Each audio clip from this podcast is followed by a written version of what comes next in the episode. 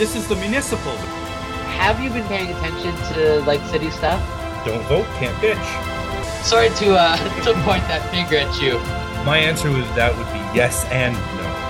My tummy hurts, and I'm mad at the government. You're saying council wouldn't approve it, and two, you're robbing them of their voice. He's already failed to uphold it.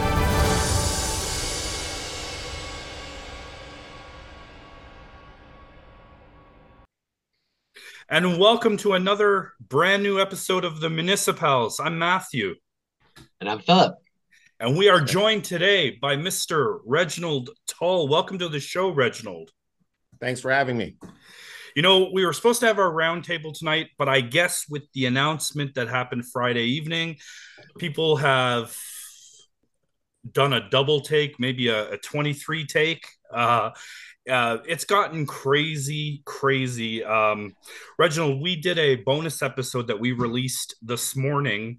We did it over the weekend. I'm just curious. Can you describe where were you and when you heard the news and initially what was your reaction? I was I was coming out of Walmart and I got a phone call from a friend, a close friend of mine, and he asked me, "Are you running for mayor now?" I'm like, "Running for mayor? That's almost 4 years from now." And he's like, "No, look at the news." And I said, "Why? What's up?" And he said, "No, I'm not going to tell you. Look at the news." Right. So when I looked at the news, I saw it, and initially, I was thinking about all the hard work I put in, all the finances that were put in, and just it was just a strain on everything running, and so I wasn't so motivated and excited to say, like, okay, great, I'm running for mayor, right? But as it settled, then it started to build up and say, you know what, this is the time to go for it, because it's now. Toronto needs change. That's what I was campaigning on the entire time, and without the eclipse in the way, and the eclipse meaning John Tory. He was the eclipse of the media. He was blocking everybody out. You know, there was only two people that they were actually talking about, and Toronto did not get to see the other people who were running for mayor. So now with the eclipse out of the way, I think it's going to be a fair race for everybody to start at the starters line. Well, not exactly fair. Some will start a little ahead because they got a little more exposure from the media, but at least nobody's going to be lapping anybody else in this. No, but Reginald, that's actually that's a really great point. We'd brought it up earlier where it's, the last election had such a low voter turnout. An earlier guest of ours has suggested that it was not enough people were upset with the job John Tory was doing. And I'm sure there's truth to that. I've said that, and I'm not disagreeing with him. But I also feel like maybe a lot of people were not motivated to vote or go out, because they felt like it was an inevitability that John Tory would win. Because the incumbency is hard to defeat. It's not even necessarily John Tory as an individual politician. The incumbency is a hard thing to overcome. And now we've got a race that it's no incumbent. Mm-hmm. It's sort of anyone's game. It's anyone's game. And the thing that I'm really happy about is there are a lot of new councillors in there. There's Amber from Ward 3 in Etobicoke. You know, she beat the incumbent. And then there's Jamal Myers representing Malvern and several others. And now I really believe Toronto's going to get that change that Toronto needs right now. And to me, with this whole thing going on, you know, when people get caught for something, it's not usually the first offense. When you get your first speeding ticket, it wasn't the first time you sped. That's true. And it begs the question, you know, he got away with what happened with the encampments and a bunch of other things. The violence is out of control, but it was an extramarital affair that got him out of office. Before we go on, I have a tweet in front of me that I'm going to read. It's from one of our former guests, Beth Levy. And she says, just had a phone survey asking if John Tory ran again in the by-election, would I consider supporting him? Is this actually something that he and his people are considering? Second chances, the arrogance, hashtag Teal Polly. Your guys' thoughts? Reginald, you can go first. Does that even make sense, though, to run again in the by-election when he can just stay in power and not step down? Well, Patrick Brown did it. Did he?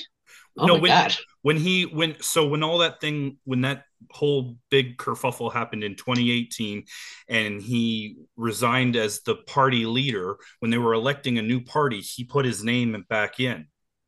Oh, I didn't realize. Yeah. I think it's the notion is ridiculous, and I agree. It's very, very arrogant.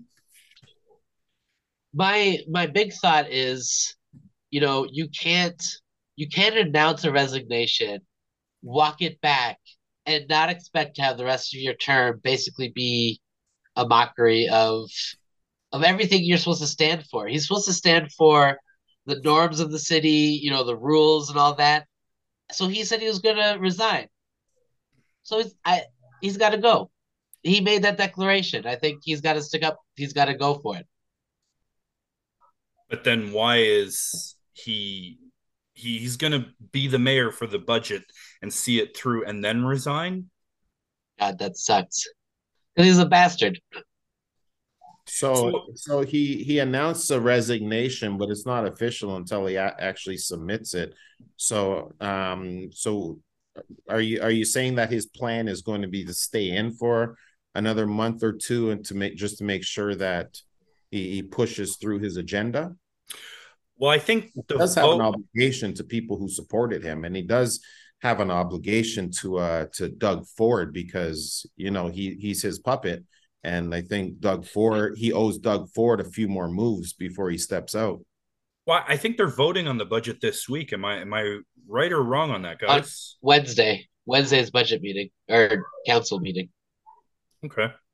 You know, originally before all this stuff happened, we were having this episode not to celebrate, but to mark the 100 days since the new term began. And one of the things I wanted to do was talk about I guess the one counselor you think has done the best job so far in the term. And then Reginald, we got lots of questions for you, but I just wanted to cover this quickly. You can go first, Reginald, if you want. Oh, in regards to the counselors? Yeah, if you could pick one counselor who has impressed you since the new term began. Since the new term began. Wow. After running for mayor and the months that I've been through, the amount of work I put in and everything, I kind of stepped back from, you know, focusing so much on what was going on and just waiting to see what the changes were going to be, right? Like I took a little trip to Vancouver to get out of the city. Came back and I've been doing other things that I've been working on. So I haven't really been so much focused on what the counselors are doing or are not doing. So I don't really have much to say with these counselors, but I'm really happy with the change that I'm seeing at City Hall. And what about you, Philip? So I've been emailing them pretty consistently about the warming centers. So I've gotten some responses from some of the Board of Health counselors, specifically Osma Malik and Gordon Perks. But so that's also a shout out to Chris Moyes and Osma Malik as well. All of them voted for the 24/7 warming centers, which I personally agree with.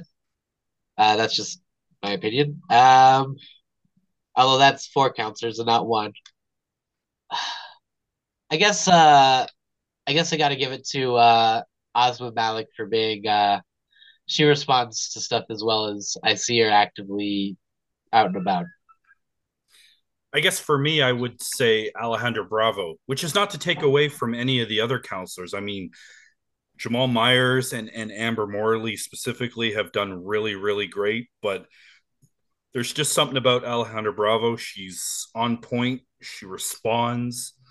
And, you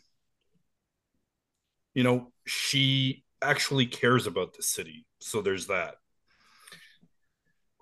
So Reginald, moving along, I wanted to talk about, so you've made the decision to run, and I want to know if your platform is going to be different from the one you ran on during the election, if there's any tweaks you want to make, and any, I mean, we can go through it piece by piece, but why don't you start off with that first?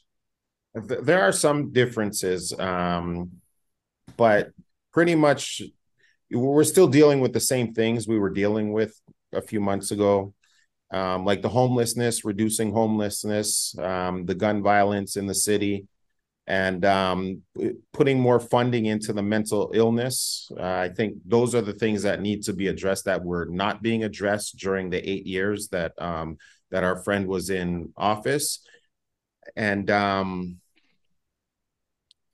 I feel that we don't need to be putting so much funding into the police, right? What's going to happen there is it's just going to fill up the detention centers and the jails in Toronto, spending more tax money on that, when we can be putting funds into the communities that need those funds, into programming and community centers and funding for the youths. That's what you're not going to find any. That's what's going to reduce crime, is when we focus on investing money in the youth, so that you know they have options instead of joining gangs and picking up guns and selling drugs. You know, there's other options for them. I hear your point, but just to play devil's advocate for the people that are already gang members, And even non-gang members, because a lot of violence happens in domestic situations. Are you a firm believer? I mean, I know it's not a municipal issue, but we can ask the province and the federal government for bail reform and stricter punishments for handguns, basically. Mm-hmm. I agree with that. Yeah, because I mean, we can round up all the offenders that we want, but if they're going to just be released on bail, I mean, what are we doing? We're shooting ourselves in the foot. And I do agree with you that, I mean, we've seen the police budget go up pretty much every year John Tory's been in office. And what has that solved? Nothing. It just keeps getting worse.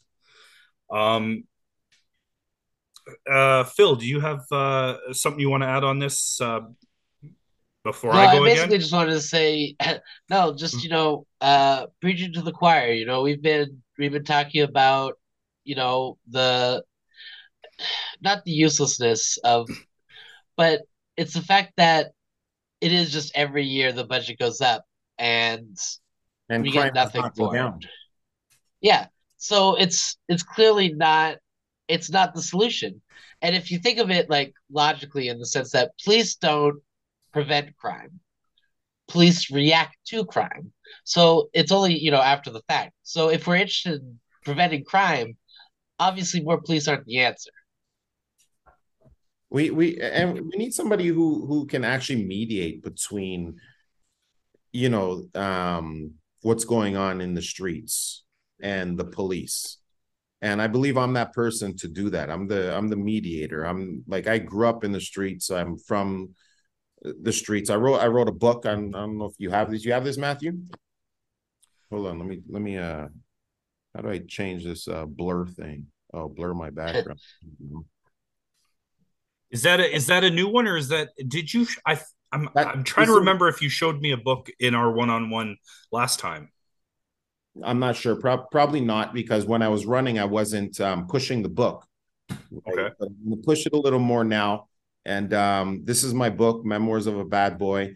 And I grew up in the city, and as mayor, people respect the mayor. That's one thing. That's a title that everybody respects, right? Whether you're a gang member, whether you're a street dealer, whether you're a politician, a lawyer, a doctor, everybody respects the mayor, right? And when with the respect that comes with the position of the mayor, I would actually sit down and deal with these people directly and ask them what are the needs in their communities, you know, because somebody may grow up a certain way and become someone, whether they're a gun dealer, a drug dealer, a gang member, but they don't want their kids to grow up that way, you know. And as the mayor, I will have discussions with people who have never discussed anything like this with a person in power before. And I will put all the tools together to make sure that I create safer neighborhoods, you know, and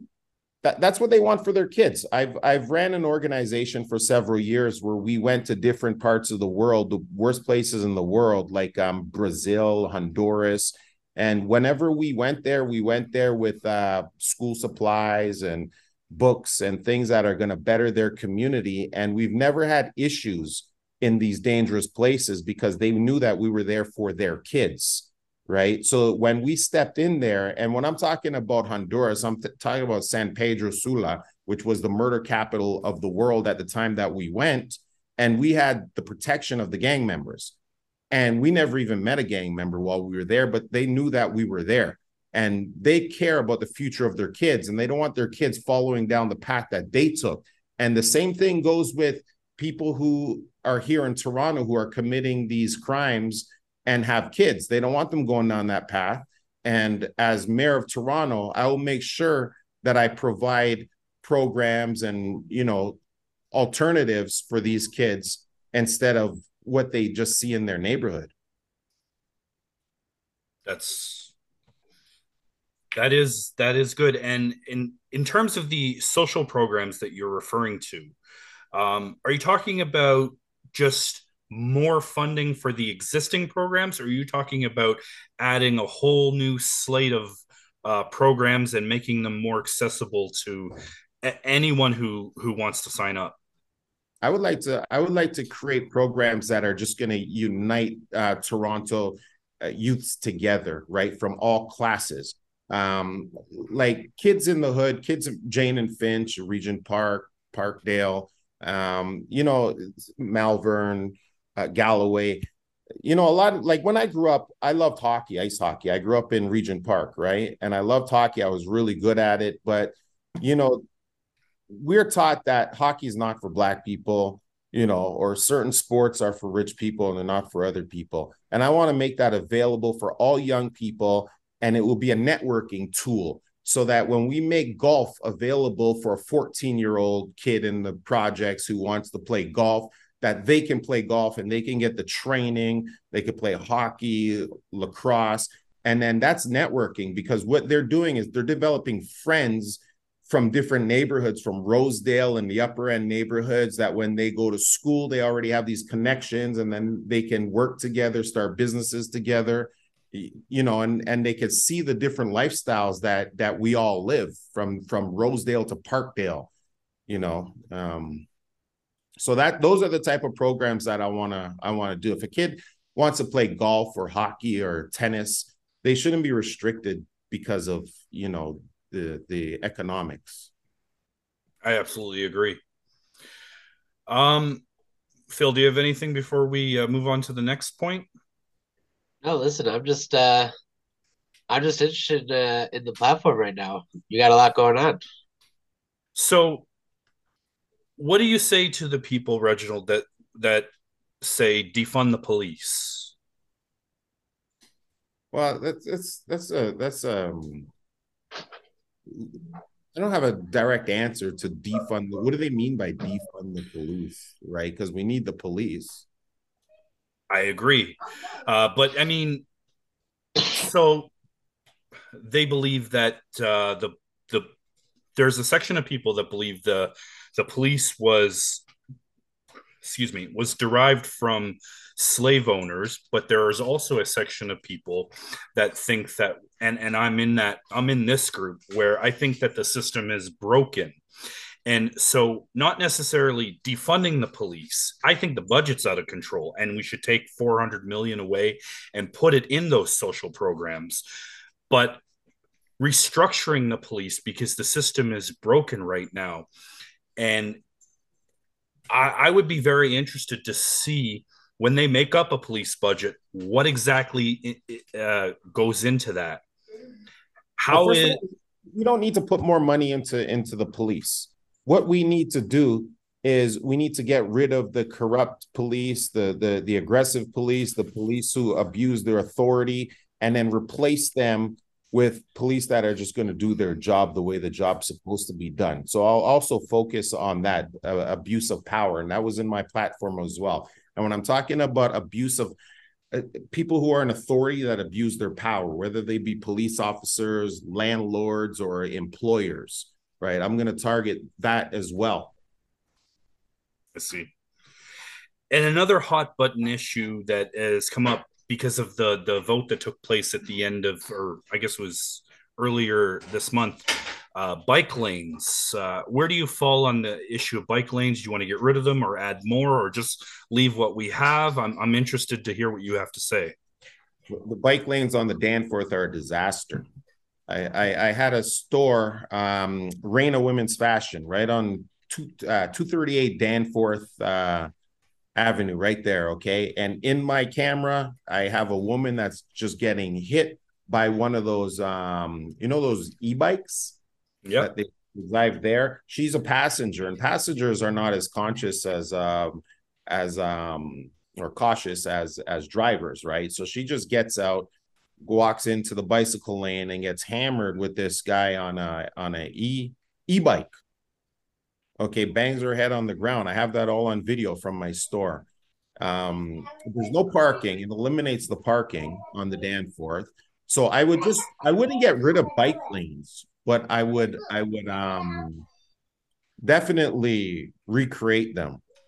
I think that we need certain lights too. So for cars that are turning right and the bikes that are going forward, like at least amber lights that are flashing that directs drivers to know that there's bicycles coming by. It could even be a sensor that when there's a bicycle coming, then the flashing lights go off and then the car knows not to just make the right turn and hit the guy on the bike. So we need to make them more safe. But I like bicycle lanes. I've rode my bike on them and I've seen the good and I've seen the bad, but they just need to be safer for everybody. You know, I think in general, it sounds like more of just an indictment of the infrastructure of our city in general. Like I think bike lanes when done right. During the campaign for, I ran for city councilor. I did a couple of bike rides for some, one on some bike lanes, which I thought was great. And one, I did a bike ride that was kind of like deep into Scarborough. The idea, of course, being the idea of a connected bike lane would make it great because I got to tell you, biking on the road is terrifying, but that could just be me. I don't know about you guys. But I do think in general, it's just an indictment of our city's infrastructure. It's a what?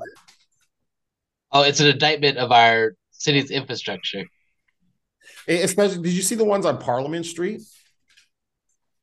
No. Horrible. What's going on there? They just come out and then they have these wooden tree things that come out and there's a lot of space and Parliament and the Danforth. The Danforth is dangerous. The Parliament is just a nuisance to drive down. For me, I'll say, you know, I'm a truck driver and so I drive all the time. And, recently I've been doing a lot of deliveries in the downtown Toronto. And I had to say, some cyclists think they own the road. And I don't say that lightly. You know, there have been plenty of times where I'm making a right-hand turn and I'm waiting for the people to cross and a bike would just zip right by me and get offended if I I'm trying to make the turn, and if I don't stop and let them go by, they get really offended. And then there's other times where I'm stopped at a light and it's a red light, but there's no traffic going the other way, so the bike just zooms right through. And they wonder why people don't like cyclists. Going forward, we got to talk about the Gardner Expressway. I for the life of me, I can't remember if we discussed it or what we talked about in terms of that. But I got to ask if you'd be in favor of tearing the elevated portion down. And, because the city of Toronto has $2 billion in its reserves right now, and they intend to use that. Sorry, let me correct myself. John Tory, before he resigned, was going to use that to rehabilitate the Gardner for the expansion that's going on at Ontario Place. And I'm just wondering what side of the fence you fall on for that. With the Gardner? Yeah. With the Gardner, if we remove the elevated part, I think there's going to be more traffic, right? More congestion. So I don't think we should move the elevated part of the Gardner, but my platform when I ran was to create a system of the ferries that go from downtown Toronto to Burlington, to Oakville, Burlington, Mississauga, and they sort of like the New York system, right? Where you have the cars on the bottom and then the passengers on the top, and that will reduce traffic during rush hour, morning rush hour, evening rush hour. So that, and it would be a great view too. Like people would take it just for the view of it. When I went to New York, I took the boat across to Long Island just to see New York, So if we have a ferry system similar to the one in New York, I think we can cut down on the congestion on the Gardner. That's actually a good idea. And it's less costly than building a bridge. It's just that, Phil and I covered on a previous episode that if you consider Toronto to be a world-class city, it's the only city that I'm aware of that has a highway, a 400 series highway, streaming through the downtown portion. No other city has that. And it complicates matters.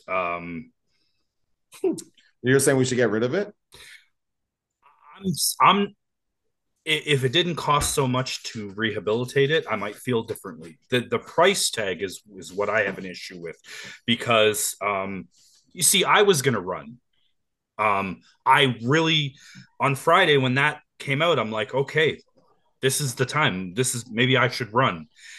And I had been playing around with it as I told you during the last election. I felt like I wanted to run, but I'm not going to run. I already announced that. So, but what I wanted to do was, I don't want to run against you, man.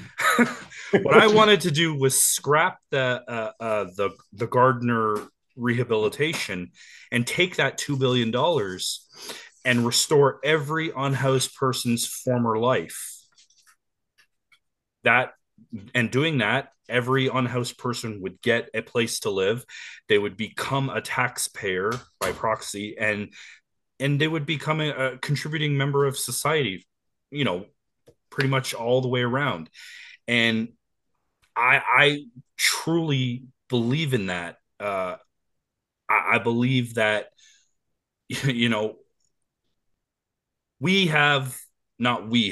the city of Toronto has mistreated the vast majority of the unhoused population in this city.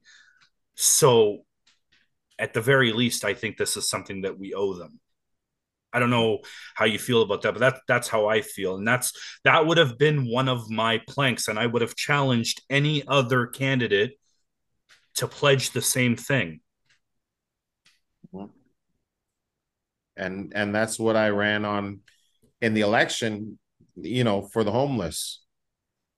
My heart goes out to the homeless. I spend time down there, down at Allen Gardens, talking to them and you know. And one thing about, you know, the campaign rules, they have these campaign rules, and that's why it's so hard to beat an incumbent, because of the campaign rules that they have. Like when you look at the campaign rules, when it comes to putting up lawn signs, when can you put up the lawn signs? That's like 8 days before the pre-voting, the early voting. Who's going to know anybody when you put up lawn? And how are you going to put up lawn signs 8 days all over the entire city of 3 million people, right? And then the lawn signs come in late. That's one of the issues that I had. And but the point of me even talking about the rules is because I represent the homeless people. I don't think there's anyone who represented the homeless people the way I represented the homeless people, by visiting them and hearing their concerns and actually want to invest in changing things, right? And now I want to know your view on this, guys. I went to the homeless shelters. And you know how you can go to the condo when you're running for any office, you can go into the condos, you can go into the gated communities, you can go into any building and they can't tell you that you can't campaign. You're allowed to go to every door and talk to everybody, right? Now, going to the homeless shelters, and I'm talking about these hotels that they had them, that they spent with 300 and something $100 million that they had them staying in these hotels, right? When I went, they wouldn't let me in to talk to the residents there. And those were the people that wanted me to come and represent them, because the whole plan was to talk to them and to get them to get together. And on voting day, we're going to have vans and we're going to bring them to the polls to go vote. But you're not allowed in the homeless shelters. You know who had the exact same situation as you play out? Ward 21 councillor candidate Kerry Van Velu. He was a guest of ours on the show. Tell me Ward 21. Exact same... Which area is that again? That's Scarborough Center, I believe. Okay. Scarborough Center. But yeah, I remember I was paying attention during the campaign. He was going to it was the Toronto community housing, and he was trying to get in, and I remember I saw those tweets and I thought, like, oh, because I remembered the city of Toronto had the forms that let you enter condos, like what you were saying. So I thought he was just missing those forms. So I sent them along his way. I'm like, all right, Kerry, you're good now. And then, you know, he documented his inability to access his places, just like what you're talking about. So yeah, it's yeah. We've talked about this. They're voters. Yeah. The shelters, they're voters, and they want to vote, and they don't know who to vote for. Absolutely. And most people don't even consider them, don't want to visit them. They want to wear two masks and stay 8 feet away from them and not consider them. Yeah. That's what's going to change the city, too. By exactly what Matthew said, we got to give them, you know, employment and get them working and get them out there. You guys, I just seen another tweet by another person who's basically saying the same thing. Just got a phone call asking whether John Tory should resign immediately or complete his term. If you would vote for him in a by-election, if you feel he deserves a second chance as mayor, if you're aware of his personal mistake he made, that's in quotations, and if you approve of the job John Tory's done. Sorry to interrupt this, but I wanted to let you know that. I am beyond upset. You know, the two words that we're missing. We'll get back to this in a second. I just wanted to, because I just saw this. The two words that were missing from his resignation speech on Friday was effective immediately. Those were the two words that were missing. And I don't know why I didn't pick up on it on Friday. I'll speak for myself. I made the mistake of taking him at his word, which I should know by now, we can't do.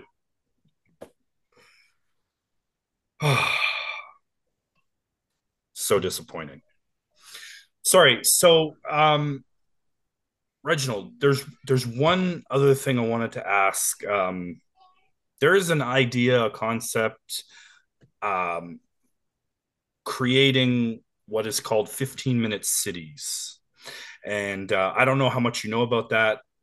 From what I can understand, it's living in a portion of the city or neighborhood or block or whatever it is, and everything you could possibly need is within 15 minutes. Your doctor, your grocery store, your pool, your park, your job, I guess. I don't know.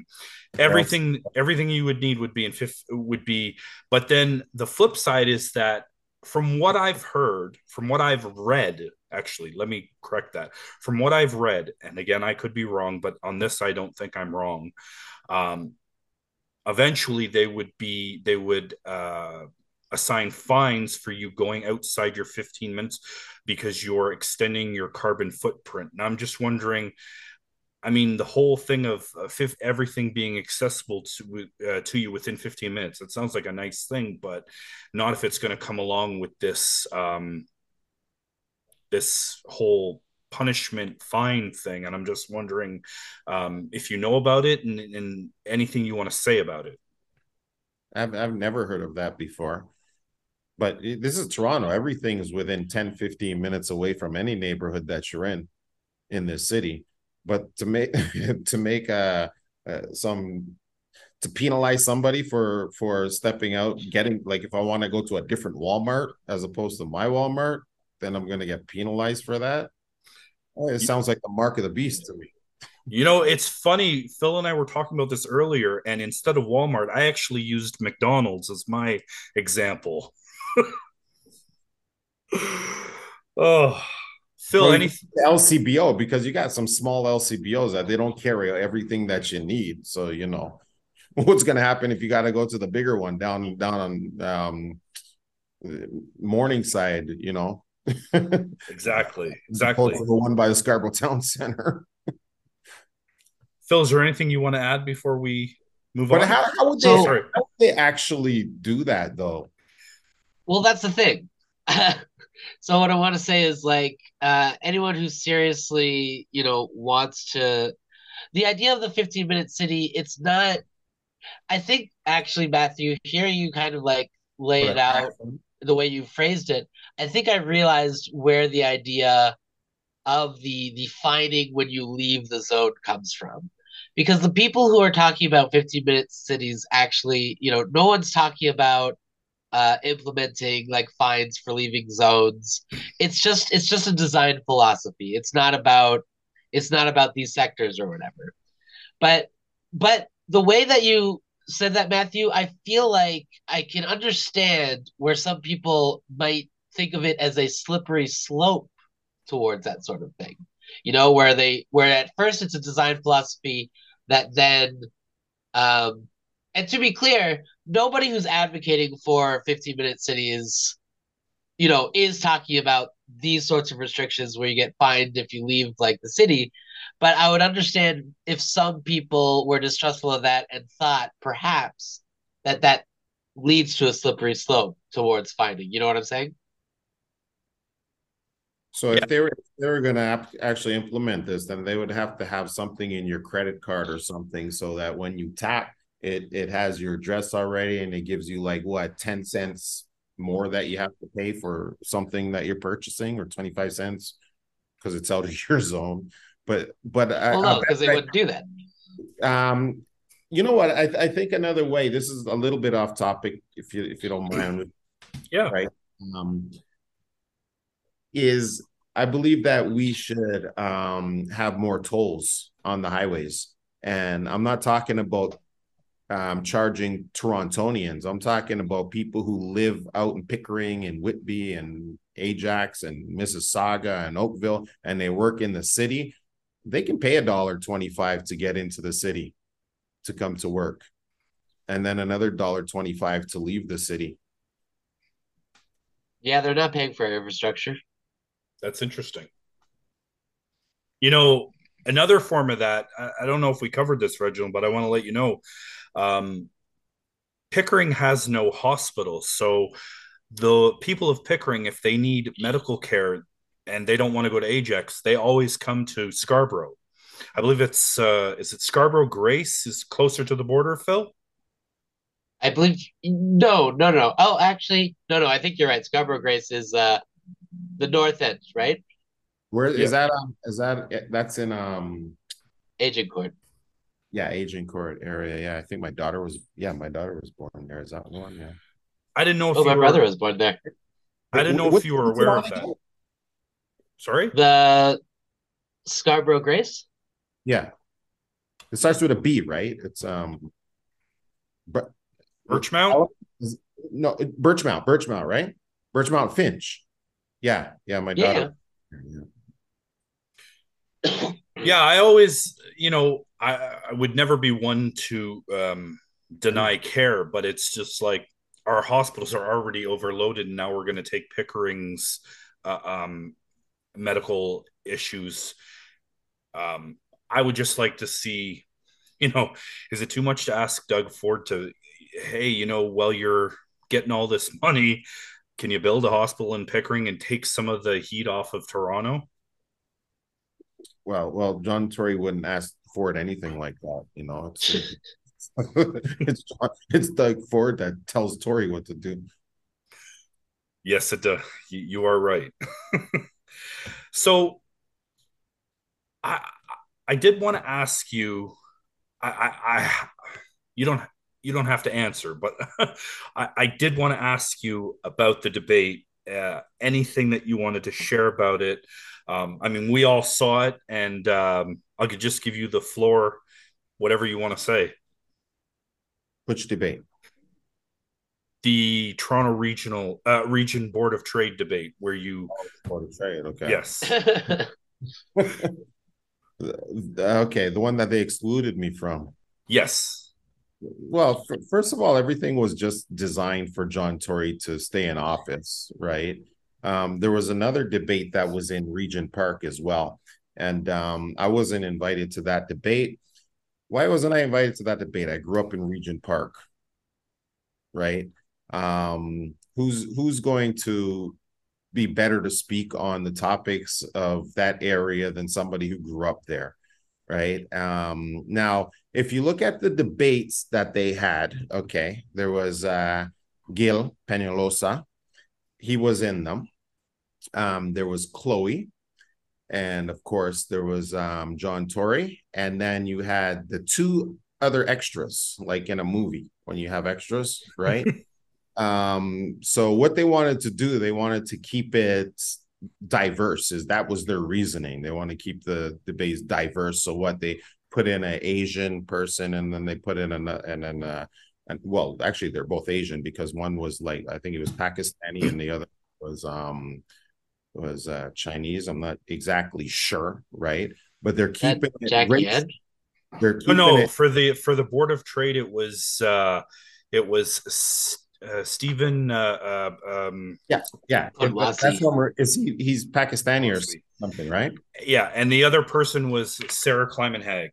No, it was Jack. Jack in the first one, the sit down one. Yes, that was Jack. Oh, we're thinking of. I believe he's like it?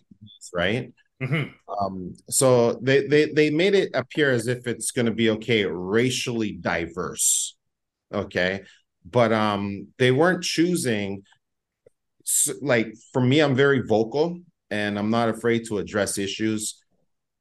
And they weren't giving me the media exposure that they were giving to some of the other candidates, right? And it's because of my strong difference in views that I had with Tory.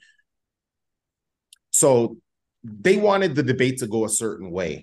So they chose the people that to be on the debate to go the way that they wanted it to go, right? And I just wasn't having it, and I got up and I made sure that they knew that I was there, because I'm running for mayor of Toronto, and everybody's going to know. And this race is going to be different. As I said, the eclipse is gone, and the sun's coming out.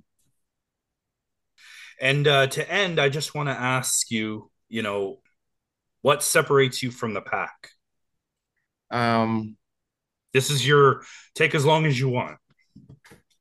Separates me from the pack is heart. I have heart, and I'm not afraid to represent the people. It doesn't matter how unpopular the topic is or what needs to be done. I'm going to do it. I represent the homelessness issue, like the people that are struggling financially, those who are on the street in this cold weather.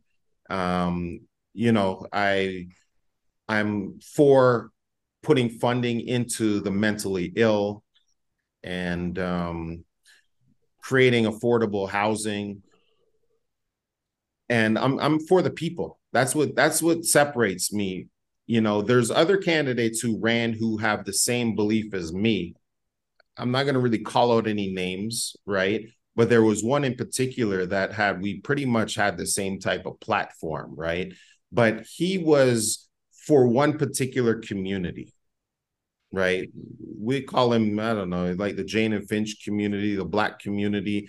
But there was no reach over into the other communities. Like, how do we work with the white community, the Asian community, the Portuguese community, the Spanish community? He was for one community, and he believed in a lot of the same. I don't even think there's anything that we really differed on in terms of our policies and our platform, right? But you can't lead Toronto that way. You have to be in tune with everybody, and you have to be able to understand all people and represent all people, speak for all people. And those who have too much of a voice, who are dominating and controlling, you need to be able to speak to them or against them. And then you have to be able to speak for the people who have no voice against the people who are hollering. No, you know, Reginald, it's, you know, I never met you before now. It's nice to get a chance to talk to you. I actually, I will say, somewhere I do have your door hanger flyer, because you did canvas at one of the buildings I work at.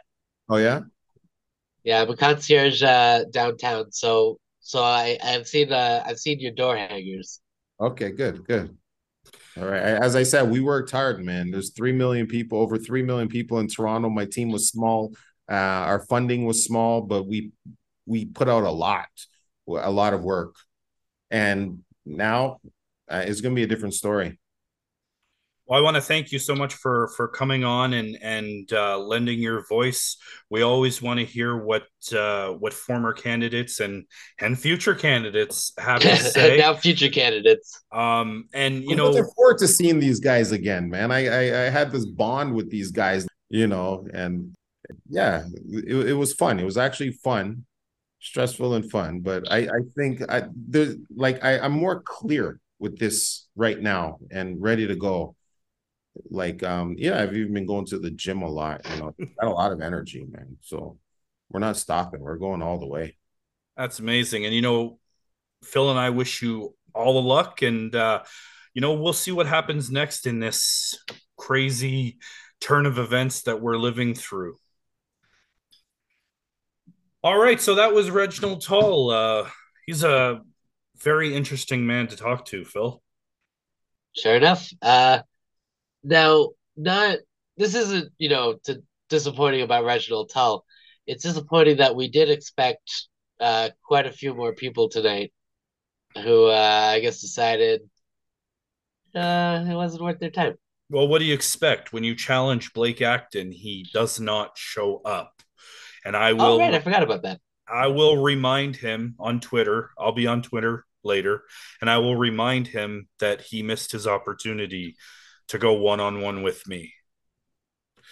He seems to think that you know what? I'm not going to put words in his mouth, but the general sense that I get is that, you know, if he can talk to me, he's going to be able to pull me over to his side and convince me, and that's just not going to happen. I mean, that would require him to show up and to talk to us. Correct.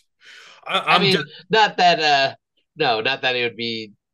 No, I'm a little disappointed that your political grandfather didn't show up, but you know, with this impending by-election, maybe that's going to happen. Things have been kind of thrown around. And so I want to go back to what we were talking about with Reginald, with John Tory actually rescind his resignation. So here's my fuck. It's a hard question because I've said this in a lot of different ways, and I probably said this yesterday too, is him, just because other politicians wouldn't have resigned over this does not mean it's not appropriate for John Tory to resign over this. This is a resign-worthy thing. Now, having said that, a lot of other politicians feel no shame, especially in Canada. And I feel like John Tory could sort of stop and be like, I don't need to have shame. None of these other guys do. Fuck it. Never mind. I'm the mayor still. Fuck you guys.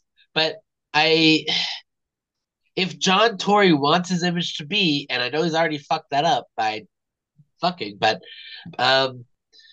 you know, he wants his image to be, I'm the guy who follows the rules and gets things done by the book, then you gotta go.